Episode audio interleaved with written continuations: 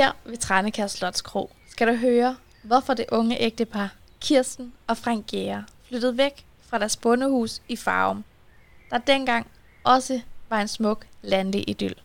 Og hvorfor de i 1954 bosatte sig netop her på Langeland i Tranekær i en gammel lægebolig længere oppe af Slotsgade. Året tidligere, i 1953, var Frank Jæger og Kirsten på ferieophold på Tranekær Slotskrog. En gammel, kongelig privilegeret krog, der blev bygget i 1802 af greve Frederik Alefeldt Laurvi, der også blev kaldt generalen. Og inden vi fortsætter fortællingen om Frank Jæger, skal vi høre lidt mere om Tranekær Slot og generalen. Tranekær Slot er bygget i 1100-tallet og har været ejet af sønderjyske hertuger og af kronen. I 1659 blev slottet overdraget til slægten Alefeldt. Store dele af Langeland hørte under grevskabet, og det gælder også de fleste af husene her i Tranekær. Når du står ved Slotskronen, kan du her langs Slotsgade se husene, som generalen fik bygget i begyndelsen af 1800-tallet. Hans drøm var at skabe en hel by omkring slottet, ligesom en tysk fyrsteby. De lange bindingsværkshuse, som du kan se til venstre langs Slotsgade, er bygget til grevens mange teaterfolk og musikere. De andre huse blev bygget til instrumentmager, møbelsnekere, tafeldækkeren, tjenere og grevens mange andre tjenestefolk.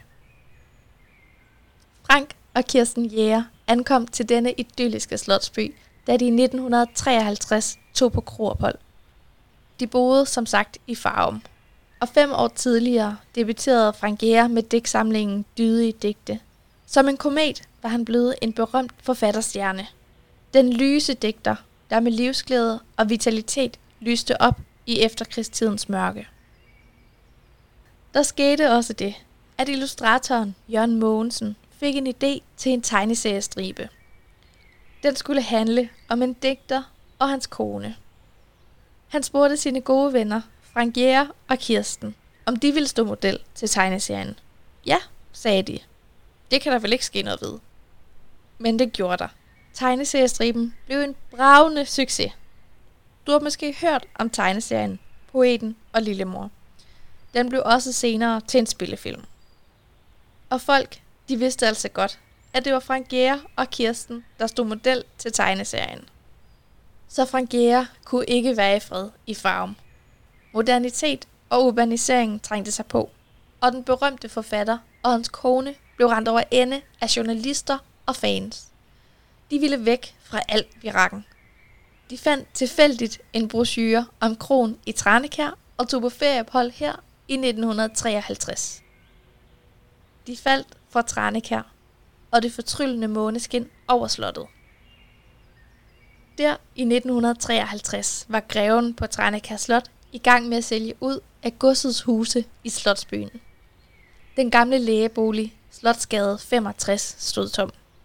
Det unge ægtepar fik lov at se huset. Rottenborg blev det kaldt af de lokale. Men ægteparet forelskede sig i huset, købte det og flyttede ind året efter. I Tranekær fandt Frank Jæger fred til at skrive poesi, essays, radiodramaer og meget andet.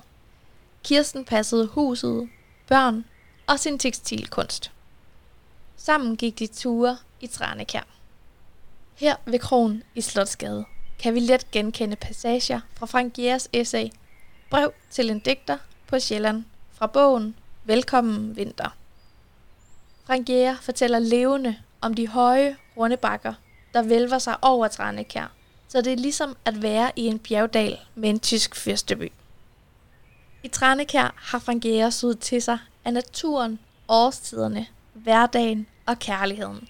For inden det blev til poesi i forfatterens arbejdsværelse i den gamle lægebolig. Næste fortællested om Frank er ved den gamle lægebolig ved Slotsgade nummer 65. Gå sydpå af Slotsgade. Du kan kende stedet på den hvide låge.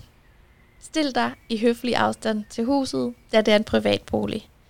Mange kalder det stadigvæk for Frank Jægers hus. Start her næste afsnit, hvis du lytter med på gåturen.